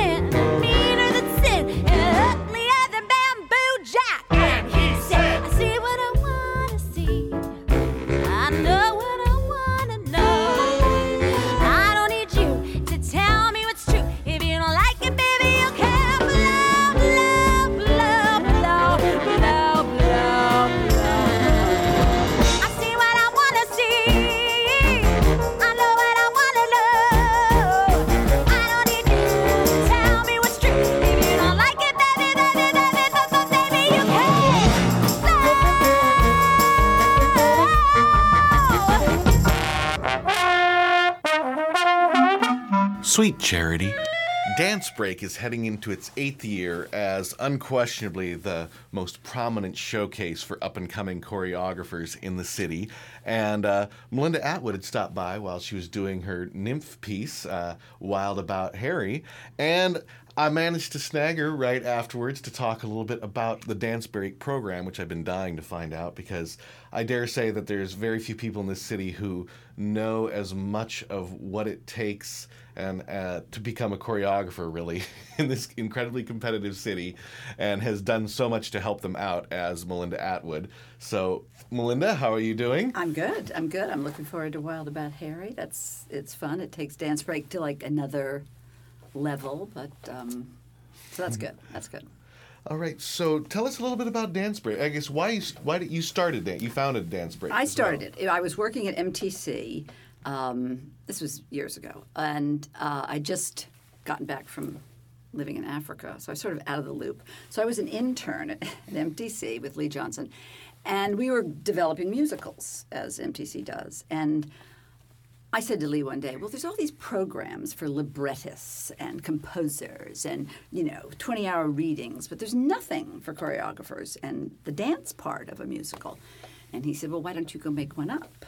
And that's probably to get me out of his hair. But anyway, so I went off and I mm-hmm. wrote up this little program. It was based on a 20 hour reading. And then I shopped it around New York for years. And everybody would say, that's a great idea, but it's not really our mission statement. and I think, well, make it your mission statement. anyway, um, eventually it landed at uh, SSDC, Stage Directors and Choreographers. Um, the Society of Stage Directors and Choreographers, and they had a foundation, and so it ended up there in the first couple of years, and we redeveloped it, and it went through some birth pains. You know, we had we did it one way the first year and thought, well, that really isn't the best way, and blah blah blah. But now, once we got it, it's very much like a template, and it works. And Why don't you explain what that template is? the template is we pick out of applicants send in as a starter, which is going on right now actually, their resumes. And we go through the resumes, and it's not a fair way to pick anybody, but you need something to sort of clear through a lot of people. So, and and kids coming out of high school and just out of college, as much as they may be divinely talented and wonderful, they're probably not ready to swim in this particular pond. So you look at resumes and you try and get a vague idea, and, and we cut on a wide uh, swath. And then they send in reels. And this is tough because we want five minutes of material, and in that five minutes, you need to show us dun dun dun dun dun. And I list it all out on our webpage and say, here's what I want to see. And and they submit the reels, and then we have a very big, and it's now gotten to be a very prestigious. Um, Selection committee. Last year, I think if they dropped a bomb on that building, we would have wiped out Broadway. Everybody was there. And it's fun because we all sit around and we chat and we look at the reels and we pick six. And then we bring the six in and we talk to them, and here's what's going to happen. They are given a $1,000 and a task, and the task is to create two numbers. One can be absolutely anything they want. I encourage them more in these past few years to make sure it's a little more musical theater than just standing on your head out there in mm-hmm. silence. But you can do that. I can't tell you what to do. Do what you want. The other one is a musical theater piece, and it must be done in the context of the original show with singing and live music. They have 10 dancers. They have eight minutes for the two things. They have 12 hours of rehearsal time, ready go. And uh, th- there's a bit of stress involved. but they do it, and they have beautiful dancers. The New York City dancers are just stunning, and they, you know, do this because it's fun, and they get seen as well. And we hold a couple of performances. When we first did it, we had like 80 in the audience, and last year we had 700. It's just become this, this event. And people have done extremely well. You've had some very notable successes, including a recent Tony winner. Andy Blankenbuehler. He's I call them all my children. They're my children. Andy was in the first year, and that was tougher because we had a, a different format, and I don't think it showcased them as well as we have learned to do. But Andy, and then Casey Nicholaw, who went right on to uh, the Sinatra thing, and then Spamalot and Drowsy, and now you know he's launched. And Andy, you can't talk to for the next three years. Um, Josh Prince walked out of there into Shrek. And so he's now in LA doing that. And there are two this year that are just teetering on something that's moving into New York. And I think there will be seven shows in the 2009 season choreographed by dance break choreographers. It's just amazing. Yeah, that's phenomenal. It's amazing. So, what advice would you have for? You said you know the people who may be brilliantly talented but aren't yet ready for the dance break program. What would be your recom- recommendations to them, career-wise, to maybe get to the place where they're ready for a real career here or your program? Well, it sounds terribly pedestrian, but you have to just keep working. The more you do, the more you learn, the more you find your voice. I mean, it really isn't. I mean, everybody has a voice that they speak with, and when they have walk, they have a distinctive walk. And if I imitate your walk or you imitate my walk, they're different. Choreographers actually have that kind of a style, and when they find that, then they can start to to move in in a way that is better for them, and they're not. I mean, you can imitate and you can copy and you can you know do your jazz hands and and, you know do all the different mm-hmm. styles.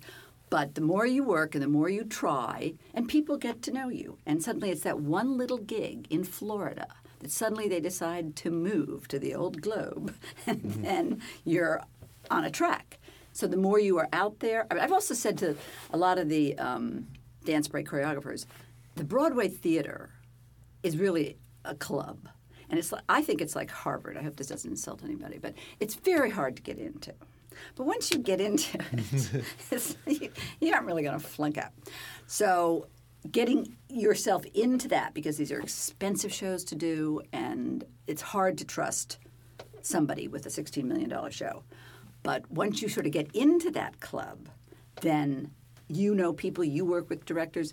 Even in Wild About Harry, these choreographers, I've worked with them. I trust them. I know what they're going to do, and not every step, but I. So to the more you diversify too. I mean, it's fun to sort of work in the same place all the time, um, summer stock and, and regional theater. But the more you get around, the more people are apt to hear your name and say they've seen you, and and then of course apply for dance break.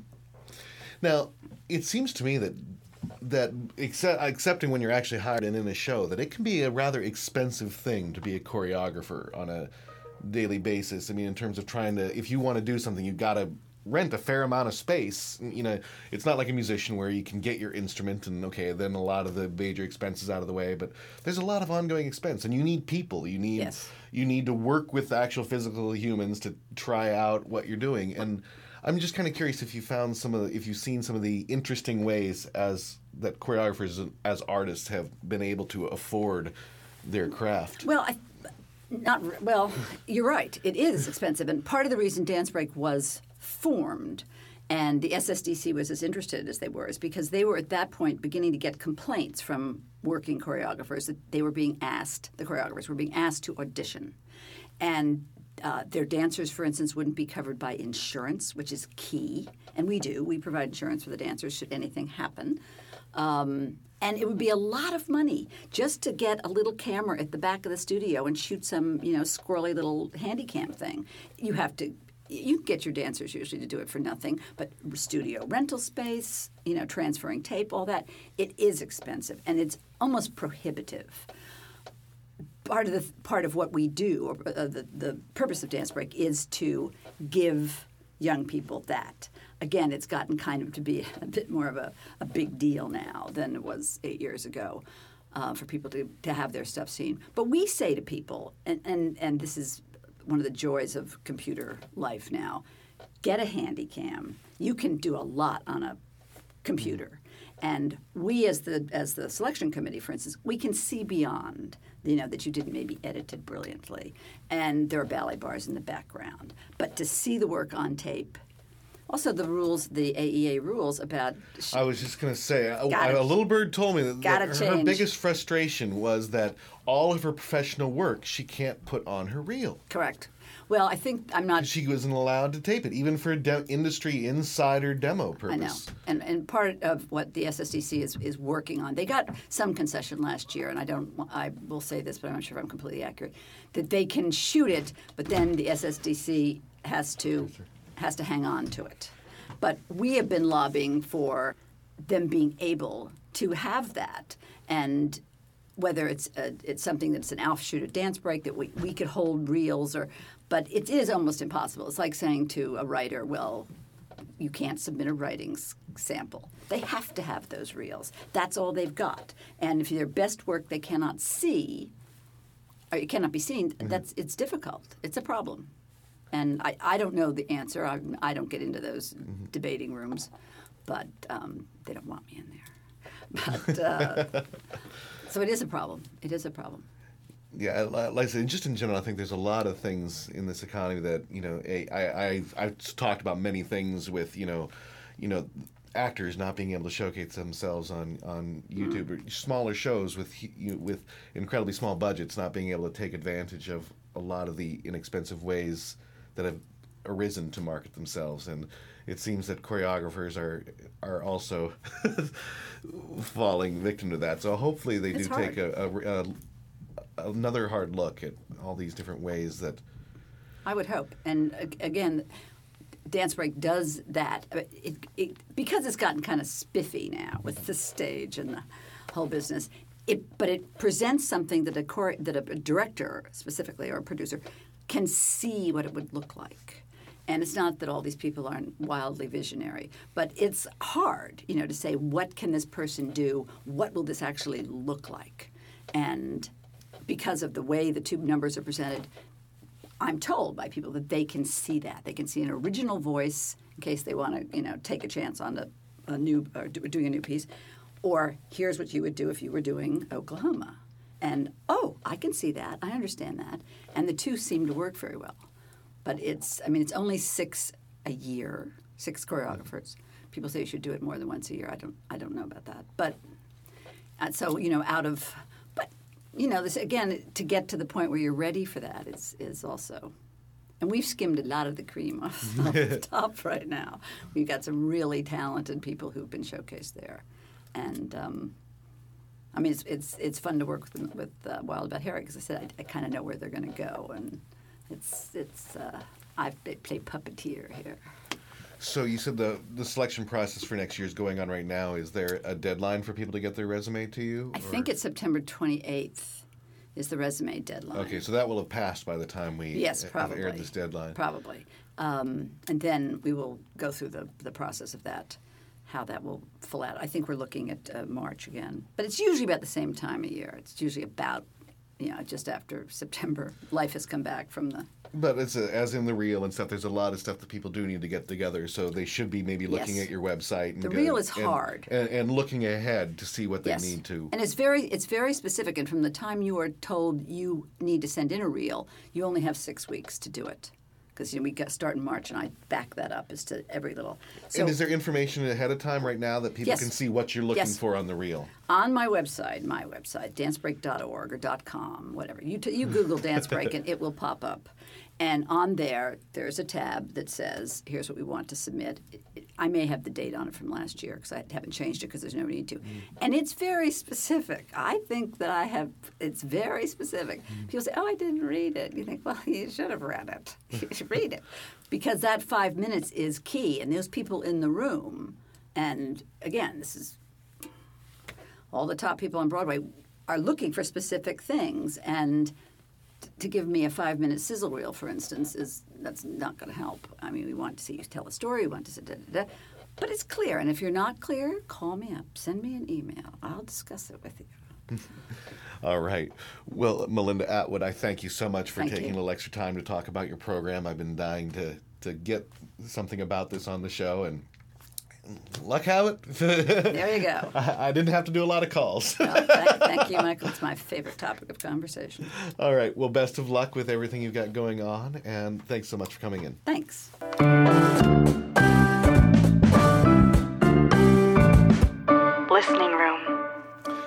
Peter Mills and Cara Reichel's musical Illyria is going to be presented again at the Prospect Theater Company. We just had Peter and Cara on talking about the 10th anniversary concert they had during NYMF. And if you'd like to hear even more from the show, they are in episode three, which is still up uh, from two years ago at the New York Musical Theater Festival when they presented a concert reading of Illyria. And you can hear two more songs as well as find out a lot more about the show there. But just to kind of give them a little bit of kudos for their new performance, which is set to run October 18th through November 16th at the Hudson Guild Theater. We're going to play a track from the Shakespeare Theater Company of New Jersey's cast recording of Illyria, and this is Malvolio's Tango. My lady calls. Malvolio, is that you? Does my lady blush to see me yellow in my leg? After she was purple in her prose. Does the blood not rush to bring a crimson to her cheek?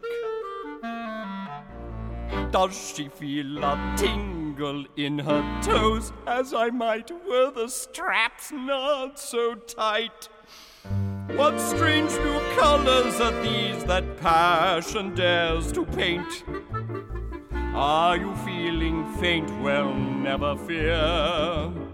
For here I am, ready to be commanded, privy to certain preferences you cunningly conveyed. Clearly, ma'am, all is to be commended. As you can see, orders will be obeyed. What's gotten into you, Malvolio? Why do you behave with this ridiculous boldness? Be not afraid. That's what someone once told me. I'm not afraid, but I still may need someone to hold me. Yesterday, the trusted servant under your control, worthy not to touch my lady's glove. All at once I'm thrust into a more exalted role. Lifted up to serve you from above or beside, or perhaps from astride. What strange new poses are these that soon we two may strike? Use me as you like, I'm still your slave. And if I should misbehave, I think perhaps you ought to go to bed, Malvolio. to bed? Aye, madam. Here I am, ready to do your bidding. Happy to have your pillows fluffed, your linens freshly laid. Dear my lamb, I will arrange your bedding. Call upon me, orders will be obeyed. Maria, go fetch Sir Toby and have him look to this fellow. Have Sir Toby look to this fellow, she said. Not this man or this steward, but fellow. To some life they covet. All it requires is fearlessness to see your fortune made. Feet grow numb. Bravely, I think not of it. When I retire, my toes may require some aid. But lucky for me, orders will be obeyed.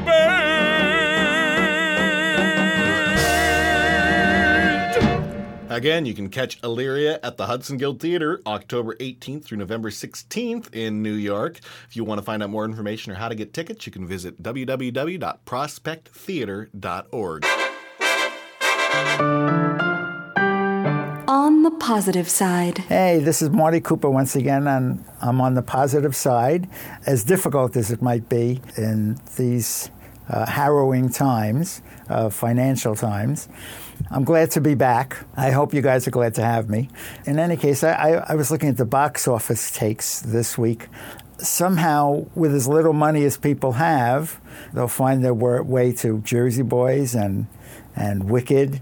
And this week, Mr. Elliot has come to town, and I believe they're filling that theater up. I think they did 93% this week. I'm rooting big time for this show because, as uh, you might have heard before, I've seen it twice already over, over in London. I'm looking forward, I'm going the beginning of November.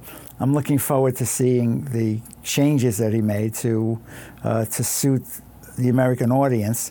I really didn't think he they needed to make any changes because uh, the movie actually uh, was not how America thinks, you know, and it's still caught on here. I own the DVD, and, and every time I put it on, if I put it on at, at 12 midnight, I'm up till uh, 2.30 in the morning just watching this movie even though i know the whole story so as i say i'm, I'm rooting for it i know some people in the cast and i'm rooting for them and uh, I'm still on the uh, Tale of Two Cities w- warpath.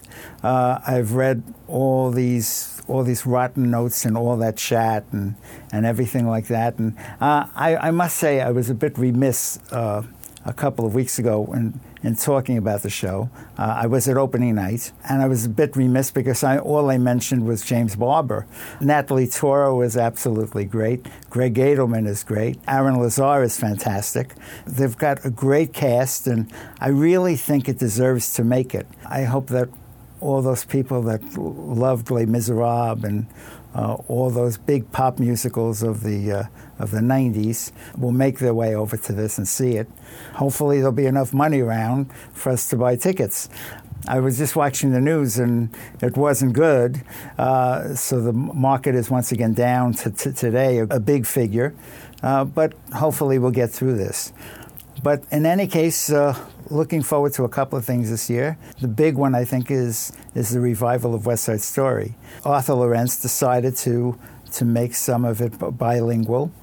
I don't think it has to be translated to most English-speaking people because uh, because we know the show backwards and forwards. Anyone who goes to the theater does anyway. Uh, I think it'll be interesting to see. I don't know if he's cast anyone. I think he's. I, I think. I think Matt Cavenaugh is going to be Tony. I think that'll be great. He's finally made his way to a starring role on Broadway after Urban Cowboy. And uh, I noticed this week's take on 13 uh, wasn't too good. I hope that catches on with the Jason Robert Brown fans and maybe the high school musical fans. I've heard some of the music it really doesn't come up to his standards, really. I mean, he's written a lot better. But hopefully that'll be a success. As you know, I, I root for just about anything. Then, of course, there's a big green musical opening up Shrek. Uh, I've been a fan of Brian d'Arcy James for a long time. He's, he's done a lot of great stuff in the theater. Another musical that flopped that he was in, Sweet Smell of Success, which I thought should have been more successful. But in any case, I've heard the song that they're, that they're selling online, and that has some promise. Uh, I like just about everything Jeanine Tesori writes. Uh, so I'm hoping that'll be a hit. Nine to Five, of course, will be in next spring. The buzz on that isn't great so far. Let's see what happens when it makes it here. I just hope it holds up.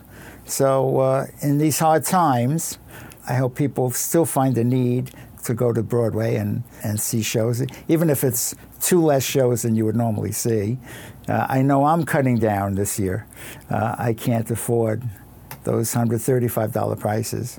In any case, actually, a couple of weeks ago, I had a little argument uh, with Mr. Gilboe here because I said, on the matter of title of show, why are they charging $111? Uh, and he said they charge the same amount for every movie, no matter what it is. But we're talking $12 there, and the studios don't make any money on that $12 ticket. They make money on the $10 tubs of popcorn you buy. Uh, so that's why most of the complex theaters, uh, most of the uh, multiple theaters, don't mind if you go from one theater to the other because they just know you'll be you'll be stuffing your face with that expensive candy and popcorn. That's where I differ on that. I think I think if a show costs much less than than a usual Broadway production, they should charge less, and I think they'd find more of an audience. Well, in any case, uh, if you have any opinions on what I've just talked about, you can email me at broadwaymarty at AOL.com. And uh, until next time, this is Marty Cooper saying, stay on the positive side. Trade secrets. All right, a little while back, we had set designer Michael Yeargan on during our Tony nomination special. Uh, I still don't know if he actually won or not because we're just continuing chatting right now. But great, we had a lot to talk about, and uh, so here we are again. Michael Yeargan, how you doing? I'm fine. How are you, Michael? Good. Uh, kind of specifically, what I wanted to talk about, you know, here uh, for all the people that are listening and, and the inspiring people is kind of your as an educator you work and, and teach at Yale. That's right, Yale School, School of Drama. Drama, and besides all your extensive knowledge on you know New York theater and set design and stuff, I, I figured you might have a few nuggets of wisdom for people who are aspiring. Uh, for you know set design tech careers. Well, I hope uh, I hope it's inspiring. It's uh, I think the toughest thing that happens is once you get out of grad school or once you come into New York and you're looking for work because you've been bitten by the theater bug and you can't do anything else in life but that. Uh, is is what's the first step? What happens? How do you get the first job? And all of us are dependent, most of all, on the director because it's the it's not agents that get you the jobs. Agents can introduce you to people or put your name up for a show, but if you haven't done anything and you've just got your folio, you've really got to connect up with a, a director. And usually, what happens in grad school, whether it's Yale or, or any place else, is that you start working with people that you sort of click with, that you begin to develop a, a vocabulary, a visual vocabulary, a way of working, whether it's bringing costumes into the rehearsal hall and just being part of a collaborative process with the actors and the director if you're a costume designer, or you know, uh, just finding a way of working with space that clicks with the director whose understanding of it is, is, is the same or the same sensibility as yours. So usually those first jobs come from some association with the director. A lot of designers will actually send around a, port, uh, a, a portfolio or photographs of a portfolio. We found that online portfolios now are incredibly helpful and valuable because you don't have to make an appointment to go see somebody. You know, they can look at your work. They don't have to be nice. They don't have to say things about it. They can react to it in their own way, and they can contact you if they want to. But really, it's that first step with a director. And many of these directors are sort of in the same level of experience or the same level of work that you're in. Um, they may be doing, you know, off, off, off, off Broadway in a garage.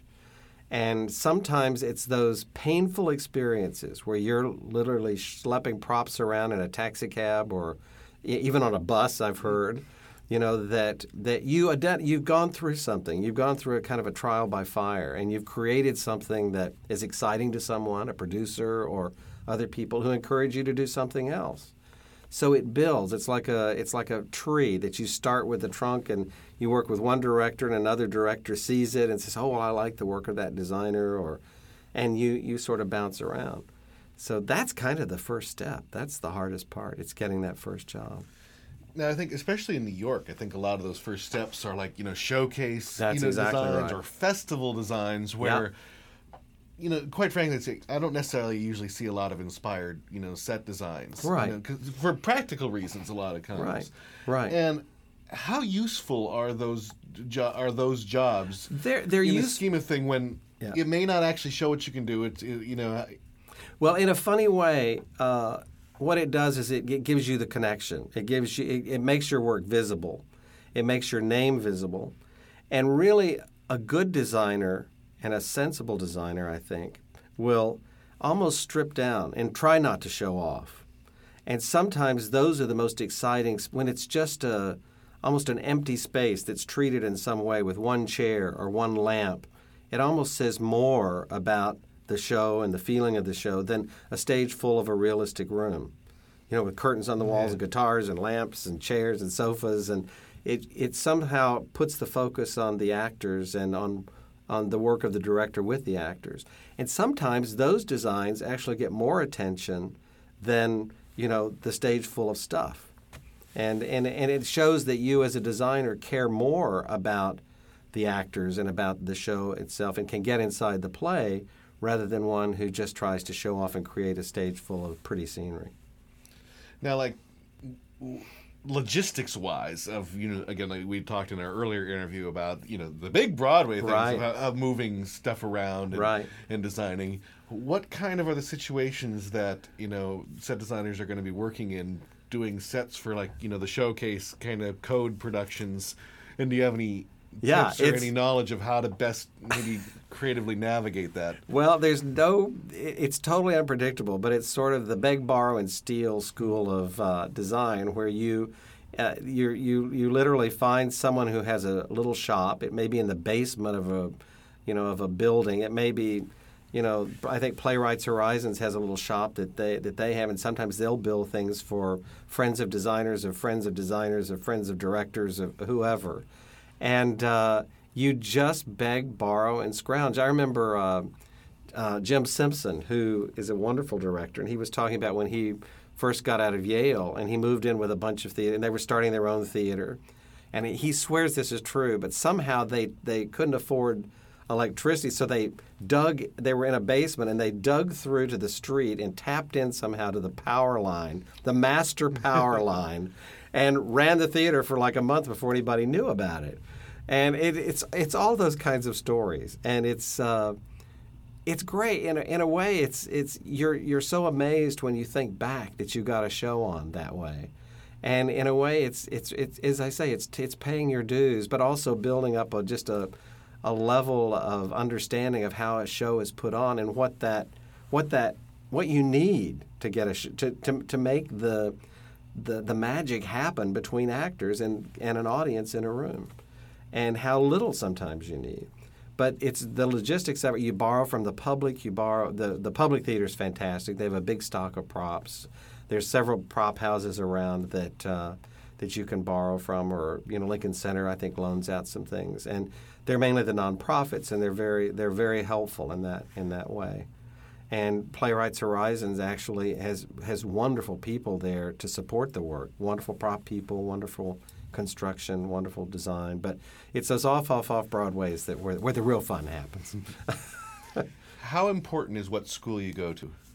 I think that the most important part of it sometimes is the connections that you make. And you know, everyone says, "Oh, there's a Yale mafia," and all. I I don't believe that. I think that you know you're as good as you are, and uh, people see your work. And it's the, the the good thing about something a place like Yale is that there's there, it's a very production oriented program. So you're constantly designing, you're constantly working with your peers, with the directors, with the administrators, and all of that. So when you do get out, everybody sort of knows each other on that same level of experience. So if one person gets a job and they they remember, oh, well, I worked with this student designer when we were at Yale together. It's a head start in just getting the first job. But I think the same th- happens at Carnegie. Uh, you know, the uh, my mentor and teacher was Ming Cho Lee, who still teaches at Yale, and uh, he every year puts together what he calls his clam bake, and uh, it's basically like a job fair. It's basically where he gets students graduating from all the universe, all the professional training programs across the country. They're allowed to bring four or five students, and this year we did it up at uh, up at Lincoln Center. And they set up their work, and he invites as many directors and designers who are working in the field to come look at all of this work. And it's a tremendous stepping stone for them because not only do they sort of get a critique of their work, but their work is made visible for people who are looking for assistance. You know, if they want to come to New York and they want to assist, then their their work is out there for people to see. They can see their model making skills and all of that. But also, he has directors from Harold Prince and just, as many directors as he can find who take a look at these people's work, and a lot of jobs come out of that. So that's a great stepping stone as well, and that's more you know related to the schools. Now, how would people find out about this clam bake? To, I think next year is actually going to be the last one. It's gotten so enormous and such a huge expense that I'm not. I think that uh, it'll be the last one. But it, you you have to find out about it through your school. If you're in a if you're in a school that's participating, uh, they usually know about it and the and the word gets out. But that's sort of the the best way.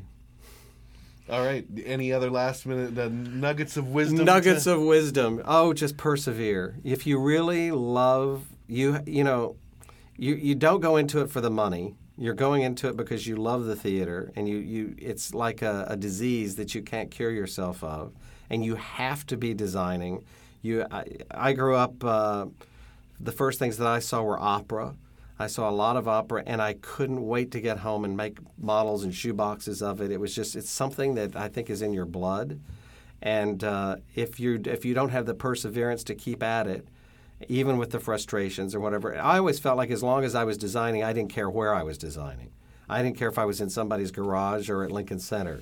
Granted, at Lincoln Center, it's a little more fulfilling, but you do. I mean, as you go through your career, you're just glad to be working and glad to be part of this this amazing world of the theater. So perseverance is the number one quality. That would be my word of wisdom.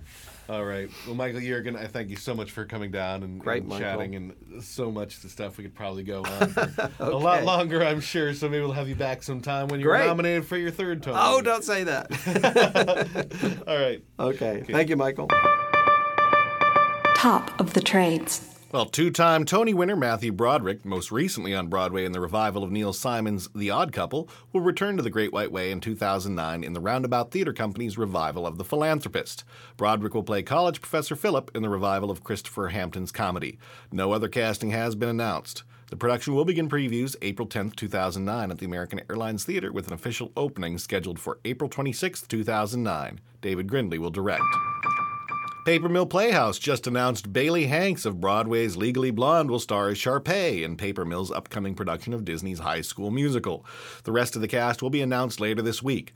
Bailey Hanks is the winner of the MTV reality series Legally Blonde the Musical, The Search for Elle Woods. Ms. Hanks succeeded Tony Award nominee Laura Bell Bundy in the role of Elle Woods on Broadway in July. Uh, given the extreme obvious commercial scream that this is for Paper Mill Playhouse, I hope this is helping them get out of the problems they were in about a year or so ago. We'll see. Tony Award winner Liza Minnelli, that's Liza with a Z, is in talks to return to Broadway in a concert show that may play at the Palace in late 2008. Minnelli's last Broadway bow was at the Palace in a tribute to work by her director father, Vincente Minnelli, in a show titled Minnelli on Minnelli. It played a month starting in late 1999. If the deal is made, the limited engagement concert is expected to be a tribute to Minnelli's late godmother, the actress and vocal coach Kay Thompson, who coached Minnelli's mother, Judy Garland. News of the plan first broke when a Rhode Island venue for a November Minnelli concert booking indicated that the concert was bound for the Palace. She'll sing in concert in Italy in October and early November before playing an engagement November 19th to the 23rd at the Stadium Theater Performing Arts Center in Woonsocket, Rhode Island. A Palace run would have to happen prior to the February 23, 2009 launch of the new revival of West Side Story there. Legally Blonde ends, ends its run at the Palace October 19th. Curtain call.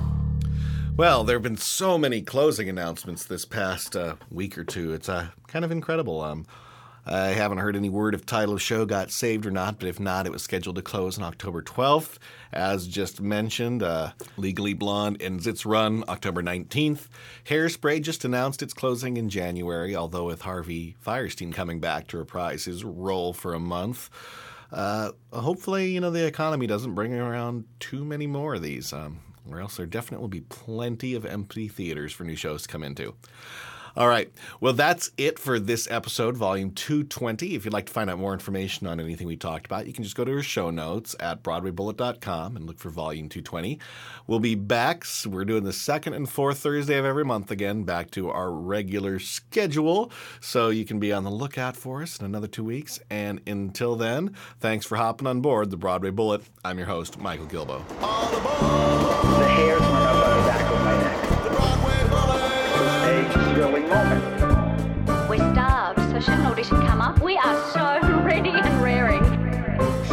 So Jake Krakowski says my name and I'm in the can. Actually, the Barfay thing comes from my whole life. People just going Folger, Bogler. So it didn't take much though when you proposed. Um, Unpackage those things with the audience and explore them a little bit. So, a little more about our brand new theater and business arts major. I know what most theater programs are like, and I've talked to thousands of artists. All of this told me that a new style of theater major was needed. Theater majors can get a pretty good arts education just about anywhere, but most programs do very little to prepare actors, directors, playwrights, technicians, producers, etc., to manage their careers. When you go into the arts, you are your own business, and you need to manage that to strategically plan for your career to grow. If you've listened to many of these interviews, you know you need to be self starters to create your own opportunities. I'm going to make sure you are ready for that world. You'll get a ton of opportunities as an undergraduate. Actors will act, even as freshmen. Designers will design shows right away. Playwrights will see their shows mounted. Directors will direct. Producers will handle shows from inception to execution. Outstanding guest artists will conduct workshops, and outstanding students will even work on this podcast and travel to New York with me for interview weeks. And if that isn't enough, we've got an amazing program that will pay all or part of your student loan payments, even private loans if you are earning less than $40,000 six months after graduation. That is an invaluable option that lets you pursue your passion in theater with less financial pressure. If interested, and I hope you are, go to BroadwayBullet.com. I'd love to help you launch your career.